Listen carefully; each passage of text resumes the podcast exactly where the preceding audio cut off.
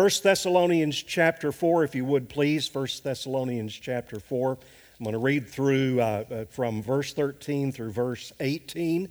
This is a very, very ambitious thing to take one sermon to cover this material, but it really is a unit, and so we need to do this.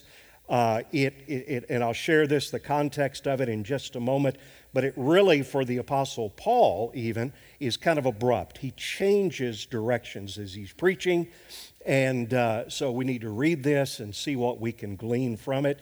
I hope, as Paul wanted to do to his audience and, and to future audiences, including us, I sincerely hope that this will be an incredible encouragement to you and give you hope of what is to come when the Lord Jesus comes back.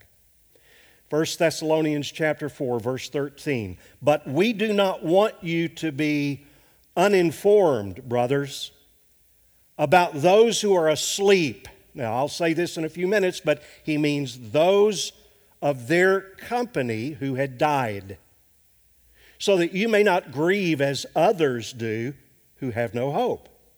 For since we believe that Jesus died and rose again, even so, through Jesus, God will bring with him those who have, again, he uses the, the term fallen asleep. For this we declare to you by a word from the Lord that we who are alive, who are left until the coming of the Lord, will not precede those who have fallen asleep.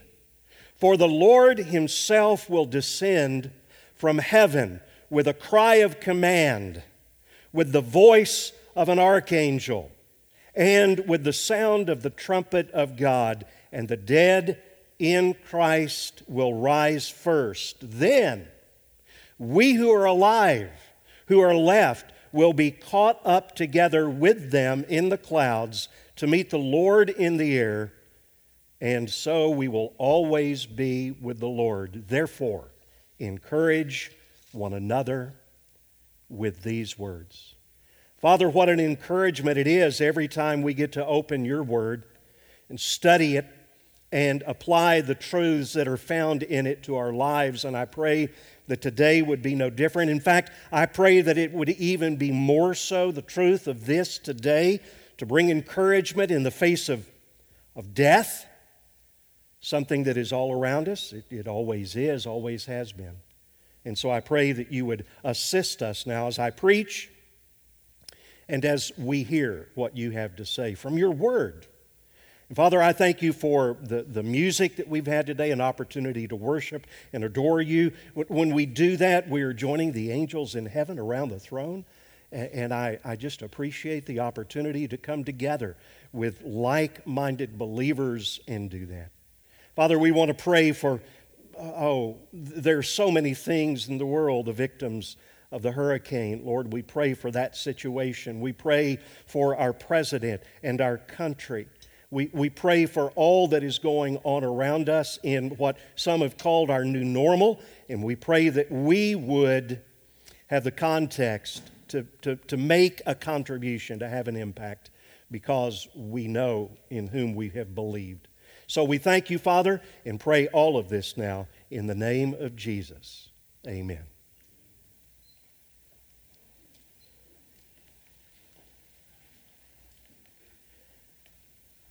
I always want to do this to try to set the context uh, for any sermon that I do, but, but for this in particular, as I alluded to a few minutes ago, we need to step back from this specific passage of Scripture and to see what Paul does to encourage Christians. Now, He's been doing that, and we need to go back. In case this is your first time with us, we've been studying through this book of First Thessalonians. The, the first three chapters were largely setting the, the, the doctrinal foundation, and then in chapter four, Paul launches into okay, church, you've got this now. Here is how you're supposed to live all of this out. So he's been already encouraging Christians to do really one thing, no matter what your age, young or old or in between. He's been encouraging us to, to, to know and to understand what it means to live and to please God. And he jumps in in chapter 4 by saying, and we spent several weeks on this. I, I really think if you didn't get those, you, you ought to go back and listen to those messages. How that we are set apart for purity. And in a world that is so impure, not just our culture, but cultures around the world, we are set, we are set apart from the, the sexual immorality of our culture. And then he, he moves on after that to talk about our love for one another, our love for brothers and sisters in Christ. And then last week, we talked about our work and we talked about, do you remember that? We talked about being quiet, living our lives quietly and minding our own business and working hard with our hands, all of those so that we can be a witness to the world. And then all of a sudden, it's, it's almost as if Paul shifts gears and he jumps into something that seems totally unrelated, but it's not. It's almost as if Paul says, okay, we've, we've gotten these things down now, church. Let's talk about death. Specifically, what happens to Christians when they die? This apparently was a burning issue for them. Maybe it's not for you. But I'll bet you know some people that this is a burning issue for. What happens to Christians when they die? Are they just dead? And that's that? What about this thing about Jesus coming back? It's all through the New Testament. Are those who are dead going to miss out on that incredible event that is still future? Now, let me take that from the context of this passage of Scripture and bring it home to you. What about you? Try not to just respond to this question that I'm about to ask just rhetorically, the, the, Sunday school answer. Try to respond deep down from inside. Do you feel that you are adequately prepared for your own death? And then to expand on that, are you prepared for the second coming of Christ? Now, I've given you an outline of the passage of Scripture, you, you, you will notice if you've been here for long, my outlines are not real fancy. I try to just, we just try to walk through the Scriptures, but I think it breaks down pretty well into the outline that I've given here. And, and I'm going to give uh, quite a bit of stuff in a relatively short period of time. That's what Paul did, talking about the second coming of Christ in just six verses. And so we're, we're going to walk through that. There's some quotes there. We, I, I'm not going to mention any of those quotes specifically, but it might be good if you'd write down some verses and, and, and just study this. Study this with your family and your loved ones. And here's why.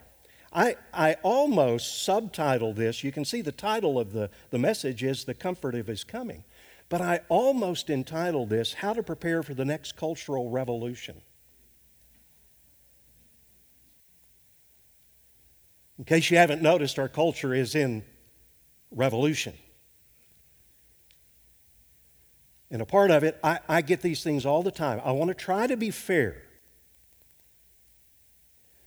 there, there is a tremendous and unexpected, at least for us, I've said this before, in our little tiny slice of history, the word unprecedented has been used a lot. In fact, in my thinking, it's been overused these, these are unprecedented times. Well, again, for our little slice in history, that probably is true, but not in the whole scheme of things if you step back and you look back at all of history. But here is the thing that we've seen we've seen an uptick in deaths from this thing called COVID 19 and cases and all of the rest of that. How are you going to respond? How is this passage of Scripture going to help you in responding correctly to all of the fear over death? And you would have to be a hermit or not watching the news to not see how that it is spun in our media today.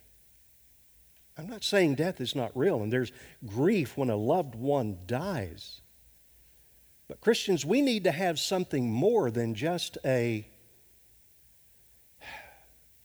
a Psalm 91 interpretation of how we can escape the pandemic.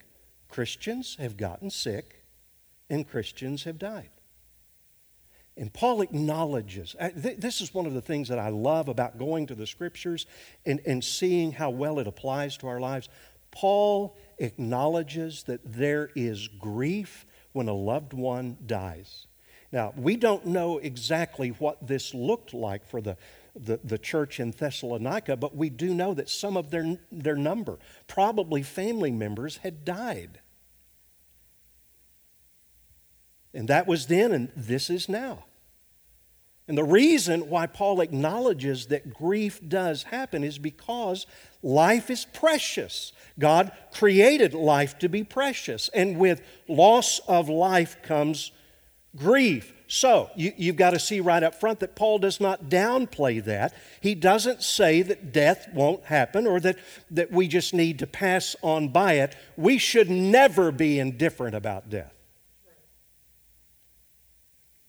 Hurts. But, church, in our grief, we have something that those who are outside the faith, and that's what he alludes to at the very beginning, don't have. Do you know what we have that they don't have? We have hope. Now, I, I, I, said this when we were reading through the scripture. Let's just do some, some study as we walk through. In verse 13, we're acknowledging the grief Paul uses a different word, though. He could have said about those who have died, but three times he uses the word asleep to refer to death. He used that terminology a lot, and so did Jesus.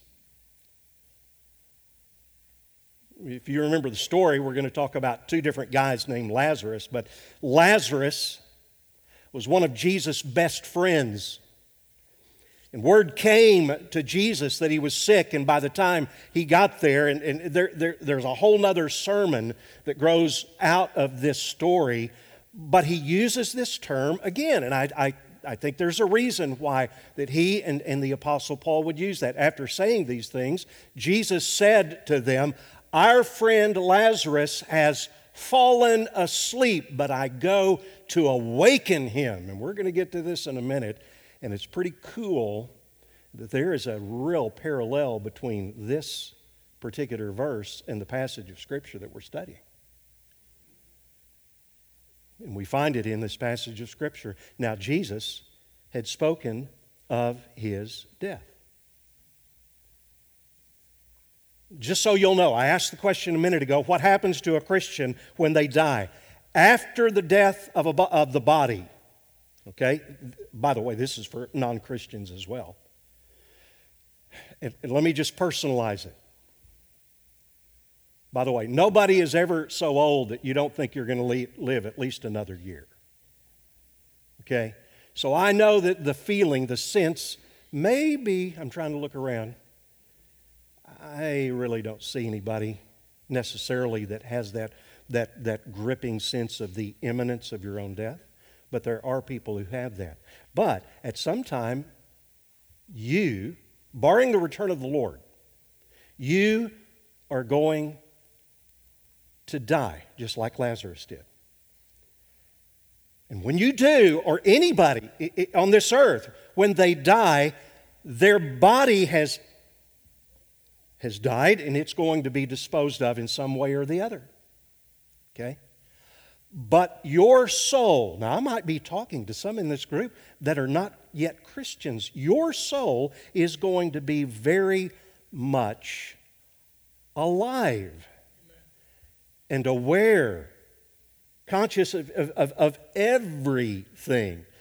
There is a, another passage of Scripture. We're not going to put it on the overhead or we're not going to uh, uh, read it right now, but most of you are familiar with the other Lazarus in Luke chapter 16.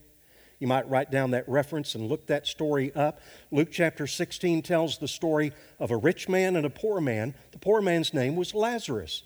And it is told in the story. By the way, it's not just a story because Jesus said there was a certain man. So this really happened. He was giving real time information, and he said both men died, and they both went to a conscious, eternal kind of existence. One in, figuratively, the bosom of Abraham, went to be with the Lord, and the other went to be in the place of torment. And so you put that in the context of what he's talking about. Here is basically the, the picture of when you die, your soul is immediately going to be transferred to one of two places. No middle of the road, no soul sleep. That's not what Paul is talking about here. Your soul is alive, but your body is going to be put into the grave. And for Christians, Paul uses the terminology fallen asleep. So did Jesus to indicate this that this state of what, whatever the body is in is not permanent. It's going to wake up someday.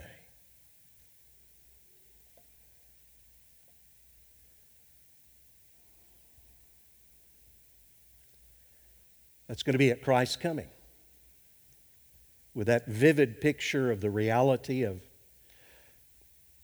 where some of your loved ones are, just mark it down, each one in this room.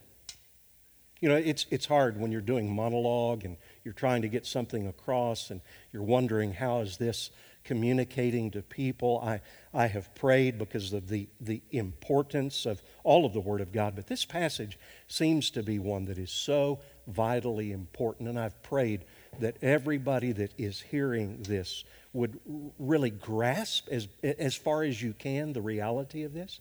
Every one of you, I'm going to put it in another way. In this room, and every person on this planet has an appointment with death. I got that from the Bible. Okay? Because let's go back to this verse.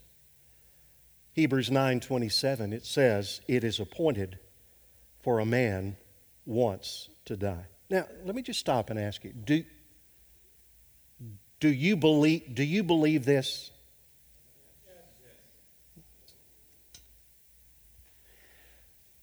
Okay, who made that appointment with God? Did you just wake up at some point and say, ah, you know what? I need to make an appointment with God? A lot of you make appointments with the dentist and the doctors and all the rest of that. Who made that appointment? God did. In fact, He put you into His appointment book. This was the verse that I had a few minutes ago. He's got a book. Today is in that book, and so is the appointment for the day of your death. Now, let me ask that again. Not Sunday school answer, but do you really believe that? Let me ask this Do you believe that God appointed the day of your birth? Now, see, that's a little bit easier, isn't it? You either have to believe that God appointed the day of your birth, or you have to believe that it was random or it was a mistake? Do you believe that God planned the day of your death? The majority of the people around you do not, and they believe that their death is going to be random. It's just going to happen when, it's hap- when it happens. That's what most people believe. But, but here's another verse that, that verifies the activity of the divine in your ultimate homegoing. This was right before the crucifixion or after the crucifixion of Christ. And, and, and so Jesus was talking to his disciples, and they were, were talking about their end, their demise. And so he said these words about how Peter was going to die. He said, This, Jesus said, to show by what kind of death that he, Peter, was going to glorify God. And that verse has really rung in my heart, uh, in my head for a long time. Now, was that just about Peter or is that, is that about us? Was Jesus just a good guesser? Or he hoped it would come through? No, it was very, very specific. He was indicating what kind of death by which Peter was going to glorify God. And I've thought to myself, Lord, my time is coming. I've got an appointment. I don't know when it'll be, but I've got an appointment. It's already written down in your, your daytimer, in your appointment book, or, or whatever, in your software. You know, maybe I, I usually for the doctor's appointments, I get these texts and I get these calls. You have an appointment? Please press one to confirm. Press two if you're canceling. Well, guess what? You can't cancel. So I know I've got an appointment, and I listen to this. This is this is stunning, and it's it's frightening to many people. I'm talking about Christians. This is where a lot of Christians will say, "Yeah, but."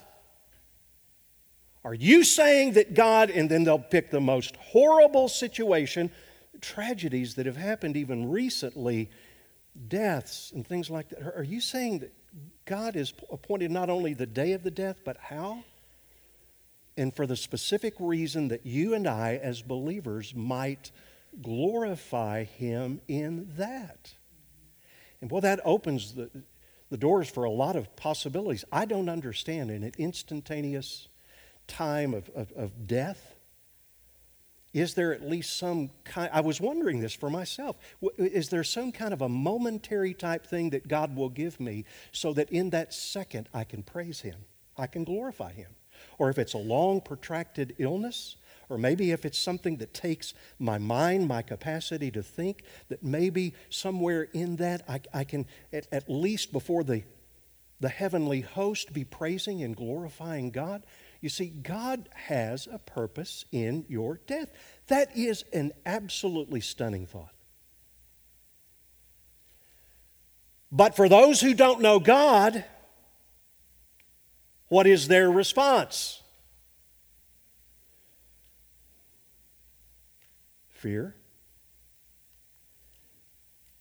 I, I, you know, I, have posed this to many people who've asked that question when I've talked about these kinds of things, and they'll, they'll put in the, the, the yeah, but. What about this and what about that?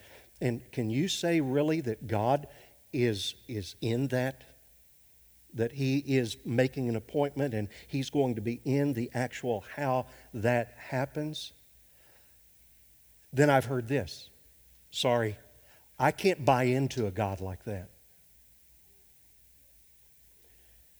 I've asked the question, I really have. I've asked the question, okay, let's just say there's not a God and, and your demise is going to be in one of these ways, you can't stop that. The world's not going to stop simply because your personal belief system is uncomfortable with how you're going to die, okay? So you don't have a God that figures into the equation.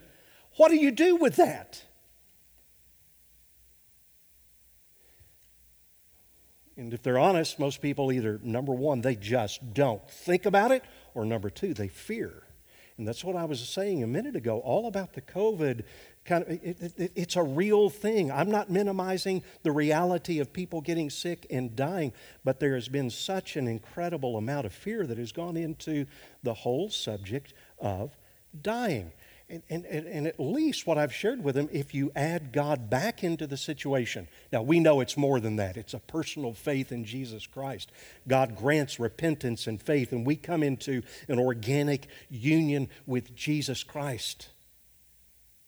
But at least with Him, we have what in our grief? We don't grieve like others do, the pagan world, who have no hope. Man, I could close the Bible and go home and we would have heard enough. But I'm not. I've got five more points to go. Okay, let's look at the second one. The belief. Look at the, okay, let's go back. The belief.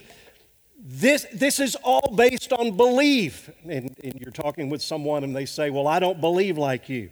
I, for, in most situations, I just really, if you're trying to get to know someone and you're asking, What do you believe? Uh, that's a good thing. And then you share what you believe, and they say, I don't believe what you believe. Well, here, There's a reason why Christians who are grieving deeply should not despair as those who have no hope. And here's the reason. He says it right here it's the gospel. We have gospel hope. I love how Paul inserts the gospel into this, where he says, Christ died. Now, if we believe, you know what this is? This is going back to our study of the Apostles' Creed. Paul is just referring back to, not the Apostles' Creed, that was later, but an early confession. If we believe that Jesus died and rose again, do you believe that?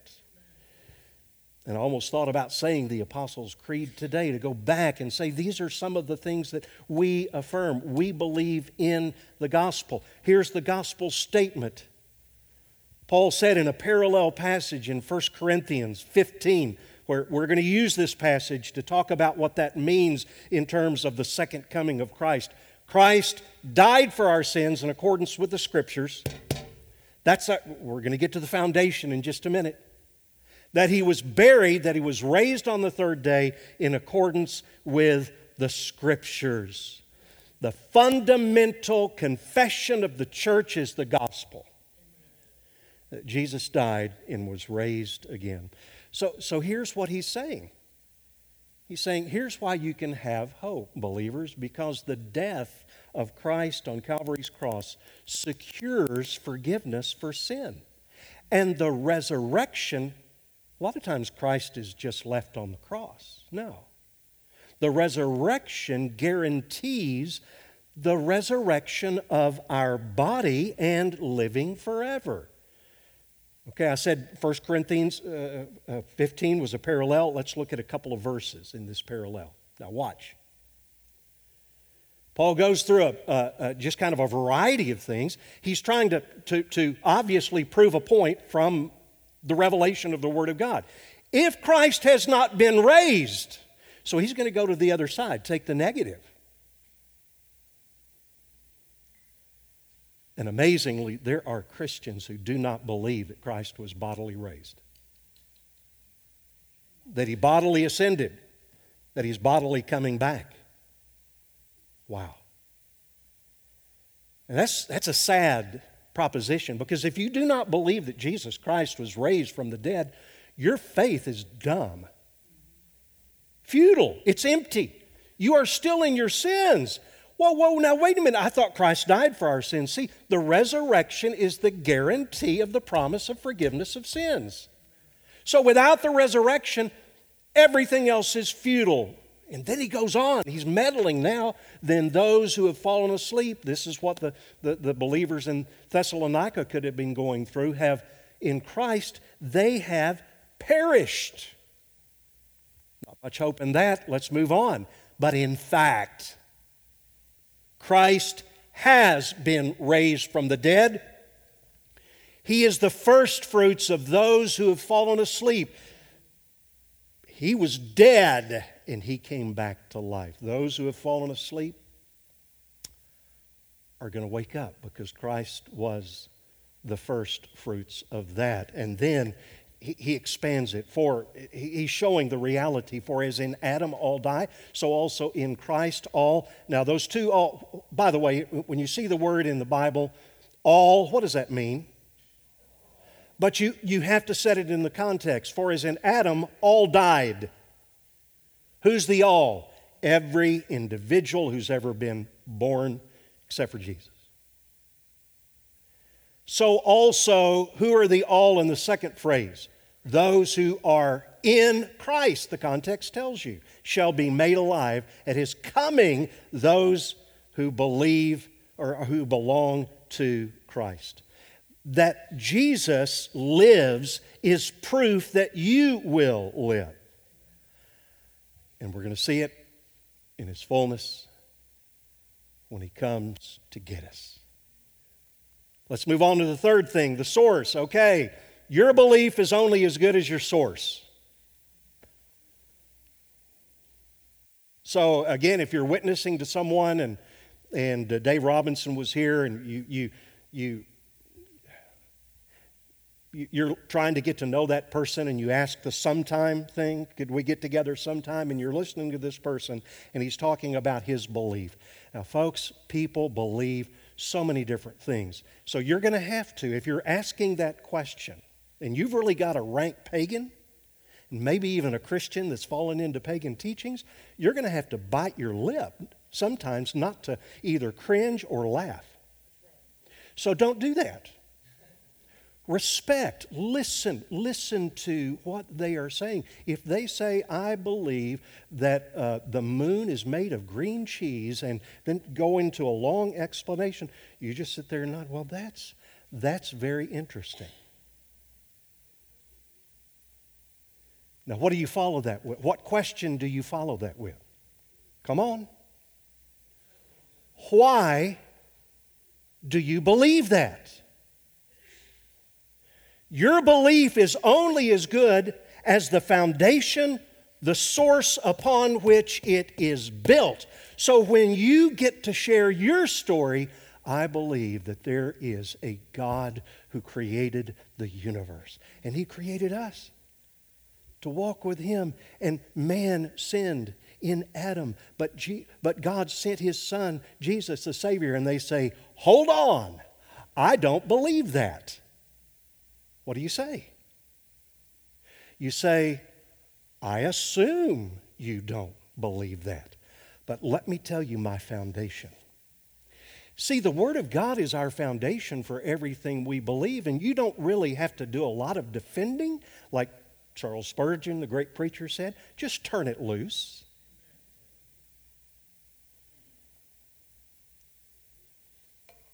The Word of God applied by the Spirit of God, can take care of itself if you will faithfully just share it.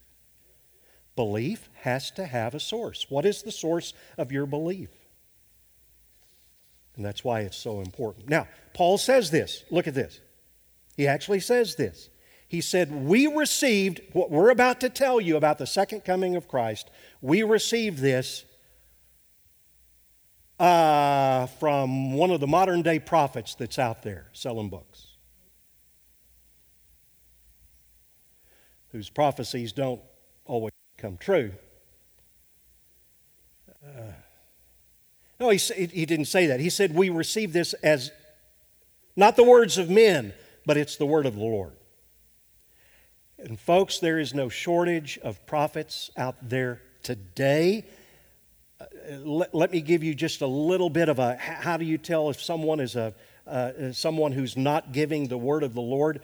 Those who claim God speaks to them apart from this word,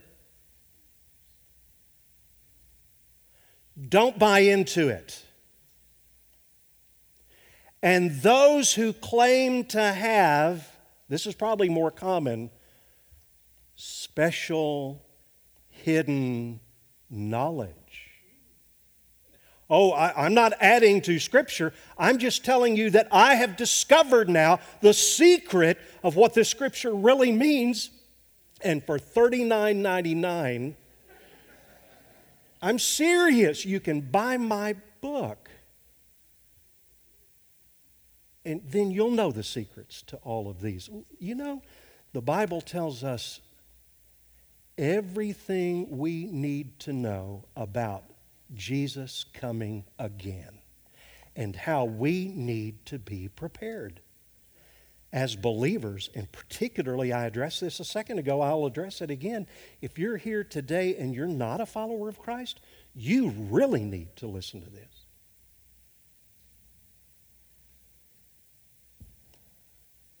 Bible says we're born again by the word of God.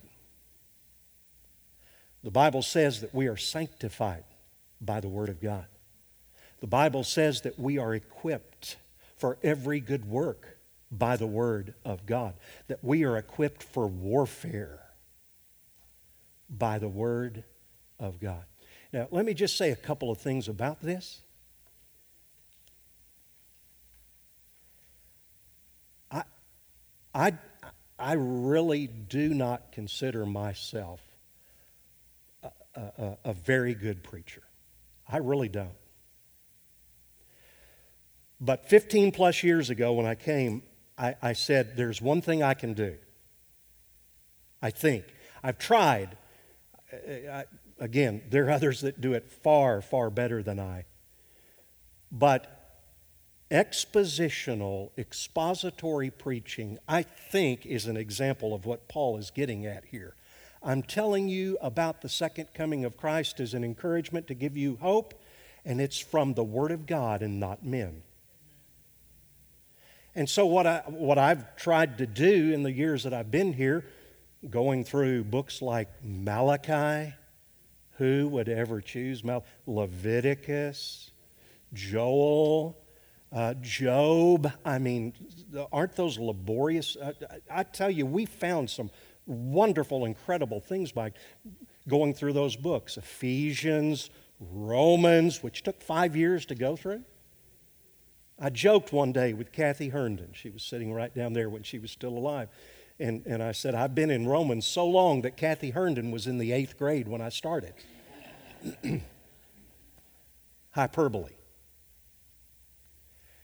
I've done topical. I've done some topical things, but primarily we stick with that, not because we're super spiritual or anything like that. This is just where you're going to get everything you need. If I preach topically, I'm going to miss something. I, I promise you, you give me a topic, and I will go back and show you the sermon that I preached out of a particular book that I hit that topic.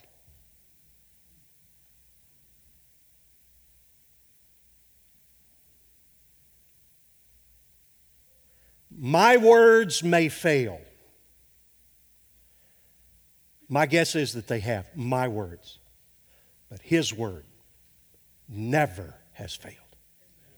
It has never, ever come back void to what He purposes to do, not what I purpose to do. I have a lot of purposes in my preaching, but I always go back to God, this is your message, this is your word. You do with it as you will to do. Second thing that is an application the importance of getting into the Word for yourself and getting the Word into yourself. And what little I know about discipling and, and, and working with someone who's young in the faith, one of the first things that I want to do is to get them reading the Word of God. Now, I've had this discussion, so you take it as you will. What about devotional guides? Devotional, hear me say this devotional guides are okay. I'm not even going to say good. There are some that are better than others. All right? So if you have a new Christian and you hand someone Sarah Young's devotional guide, Jesus Calling, that's not good. Or Joel Osteen's. By the way, you don't even have to give him a book. Do you know he's got a, a cube, the Joel Osteen cube? I'm tempted to ask how many of you have one. You had $39.95. I think that's the going price for that. It's kind of like the old, what did they used to call those? The little eight ball? Where you turn them over, the magic eight ball, and then something would float to the top. Well, this is electronic, so you push it and then you just relax. I saw this advertised. Jan and I were on Fox TV and we saw that advertised. She said, This has got to be a spoof. They, they don't need to be running something like that on, on here. Well, what I'm saying is there's no shortage of devotional guides to give someone. But here's the thing if you rely on a devotional guide, you get lazy. You, you don't learn to, that the, the Bible is something you need to read and then reread and then maybe wrangle with some of the things and then look at what, what others have said about it. I, I'm for all of that, but that is very, very important. And, and devotional guides can become substitutes for reading the Word of God. That's my only caution. Okay? So, what he said is from the Word of God. Now, verses 17, uh, uh, 15b through 17, the coming event. I'm going to go through six things that he gives. This is the coming event. This is what I've been building toward. It's already 11:30. Drum roll, please. Wake you up, get you going. Okay. I, have you ever been in a, th- this is a great time of year to take pictures of fall trees. Okay, Jan and I were recently up in an area where we saw beautiful aspens and we took pictures and we thought, oh, boy, this, and we looked at it and said, and you can guess what we, say. Same thing you say. Pictures don't do it justice. Listen, no Hollywood special effects could ever capture what is going to happen when Jesus comes back. Paul tells us, look at it. Verse 16 The Lord Jesus Himself will descend from heaven. Now, His first coming was relatively invisible, quiet, and localized. His second coming is going to be anything but. It's going to be visible. It's going to be incredibly loud, and it's going to be worldwide, if not cosmological. Says the Lord Jesus will himself descend from heaven. No one else is necessary, the Lord Jesus himself. It is not a secret event. In fact, Revelation 1 7 says, Behold, he is coming in the clouds, and every eye will see him. Now, pause. I am not advocating a particular system of eschatology. I'm just telling you about what Paul says about the coming of the Lord. And then later on, maybe we can look at different systems of eschatology, okay? But it's just that the Lord is coming back. And John says, every eye will see him. How is that going to work? I don't know. I don't have the foggiest. But all I know, I, I don't think we're going to have to, rely on some invention of man. I think God's just going to do it. Every eye will see him. Now, these things I'm going to separate out, but they, I think they all happen simultaneously. The Lord is descending from heaven, and then he says, with a cry of command. That's Jesus who's hollering. What do you think he's going to say?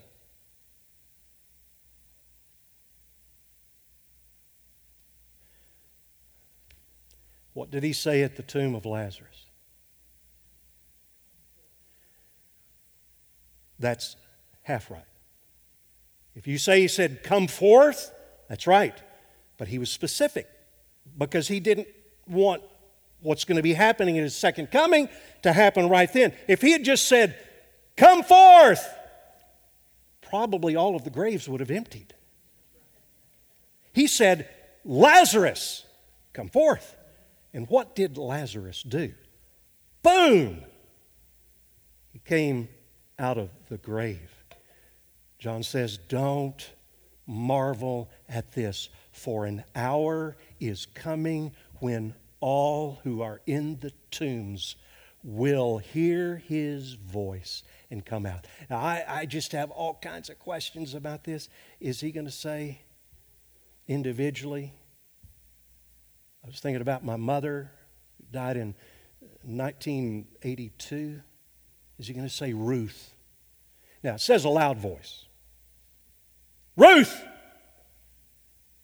come forth. I just had a thought. I've encouraged the nursery workers to pipe my sermons into the nursery because it really helps the babies go to sleep. That might not have been the right thing. I don't know if he's in an instant, he'll call everyone. You, you think, I, I look out here and I see people who have lost loved ones. I, I, don't, I don't know if he's going to call the name of your loved one or you. See, Paul thought he was still going to be alive when he came back, when Jesus came back. He really did. We, then we who are alive. But he's going to give a loud command, not just a loud shout. It's, it's with purpose. He's going to give a loud command, command, and I believe he's going to say, Come forth. And then there's another component of it with the voice of the archangel. This is a little bit kind of fuzzy. We really don't know. The only archangel that's ever mentioned by name in Scripture is Michael. He's mentioned six times in Scripture. Three of those are in Daniel, three are in the New Testament. Most of those have to do with warfare. But I kind of think this, this could be this could be a picture of why the angels or the, the archangel who together with the angels are accompanying him back. We'll see this in a minute. Then I saw another angel and he called with a loud voice. Again, it's going to be noisy when Jesus comes back. And all the angels were standing around the throne saying, Amen. And, and I think this is the, the, the, the basic message. They're going to be praising Jesus, they're just going to be worshiping him as he comes back in the clouds. Amen. Blessing and glory and wisdom and thanksgiving and honor and power and might. Have you run out of words yet? Be to our God forever and forever. I, I really think that grasps the voice of the archangel. Not only that, there's going to be a loud trumpet. See, the angels have another job. They're going to be calling. Jesus is going to give the commands, but the angels are involved. They will see the Son of Man coming on the clouds of heaven with power and great glory, and he will send out his angels with a loud trumpet call, and they will gather his elect from the four winds, from one end of heaven to the other.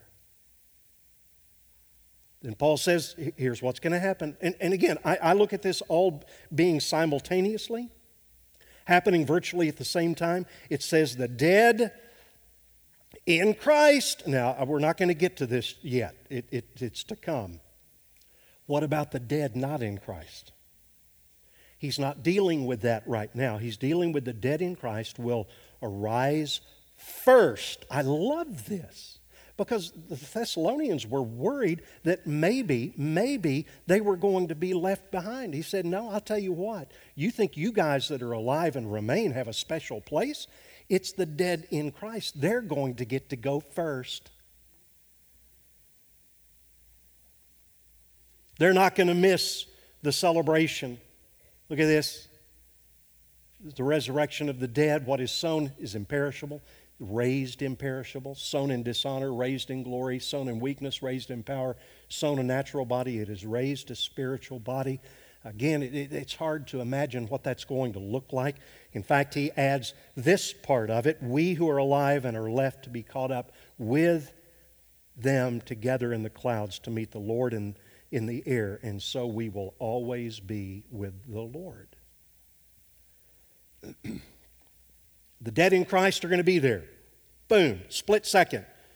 But I think long enough to see. And, and would reunion be the right kind of concept? Even in that split second, you see your loved one and they've got their brand new body. We shall not all sleep, we shall all be changed. In a moment, in twinkling of an eye, at the last trumpet trumpet will sound, the dead will be raised imperishable, and we shall all be changed. So, again, the sequence of events, the, the simultaneous nature, that sense of a great reunion to meet the Lord in the air, and thus we will always be with the Lord. That's what's going to happen. The final thing is the ministry. We're to encourage one another with these words. When people start talking about death, do you sometimes think about these things? You know, I have great encouragement because what the Bible says about the coming of the Lord, that physical death is not final. Someone is coming for you. The promises of Christ's coming give incredible hope to those of us who Carol Cutler, you said it this morning in our little prayer time, who eagerly wait for and long for his return.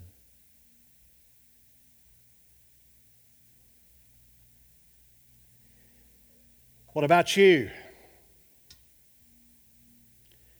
We don't know the when. Uh, in fact, I think I put a verse up there about the when. Yeah, I did. Concerning the day or the hour, no one knows. Not even the angels in heaven or the Son, only the Father. So, what are we to do? Keep on guard, keep awake, for you do not know the time that he will come. And then it says this We don't know the time, we don't know the hour, but are there seasons we should recognize? I, I could be getting into some of that, that territory that I just warned against, but Jesus said it like this. I'll just let him say it. There will be signs. Just, just see how it fits. In the sun and the moon and the stars, on the earth, distress of nations in perplexity because of the roaring of the sea and the waves, people fainting with fear and with foreboding of what is going on, coming on the world. For the powers of the heavens will be shaken. And then they will see the Son of Man coming in a cloud with power and great glory. Now, when these things begin to take place, do you, do you read that or listen to it? Do you sense that these things are taking place? Maybe. Well, here's what you do then. Now, when these things do begin to take place, straighten up. Straighten up.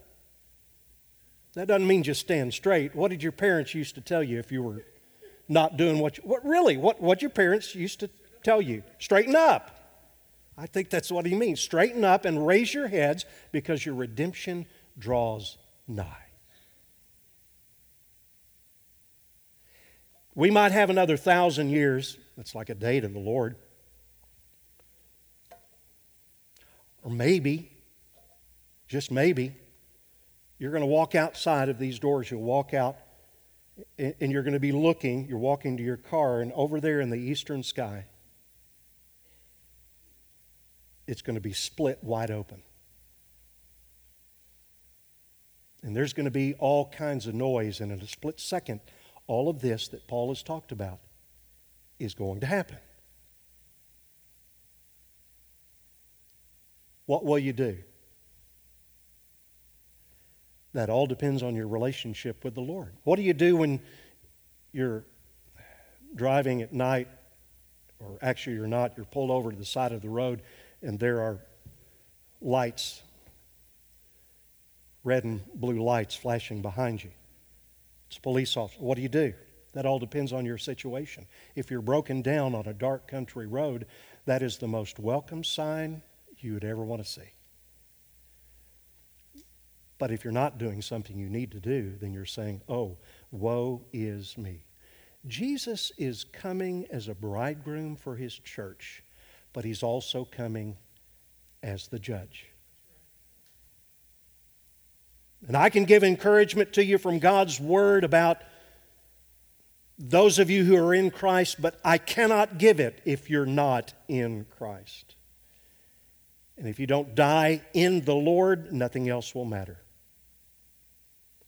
All I can tell you is that you have an appointment and then after that, the judgment. And whether that time is separated from the resurrection of the dead with a moment or a day or a thousand years, it is inevitable. So, why would you wait? Why, why would you wait to respond to the clear invitation of the gospel to repent from your sins and believe in Jesus Christ? Why wait until Jesus comes back and look up and say, oh, and realize it's eternally too late? Why not repent and believe in Jesus today? Father, I thank you for uh, the clarity of your word. and Lord, uh, I, I pray that you would help people be able to sort out what was my stuff that really is not going to amount to a hill of beans, and what is your stuff from your word that paints a picture of the reality of their future. Those who die in Christ, those who are waiting in Christ, and those who are not yet in Christ. And God, that you would help them to respond to the, to the word that has been proclaimed. We thank you, Lord, that we can worship you. And now, as we prepare to leave this place, we pray that we would do so. Keeping our hands on the plow, you've given us work to do, so help us to keep our hands on the plow and keep our eyes plastered on the eastern sky. We pray this in Jesus' name. Amen.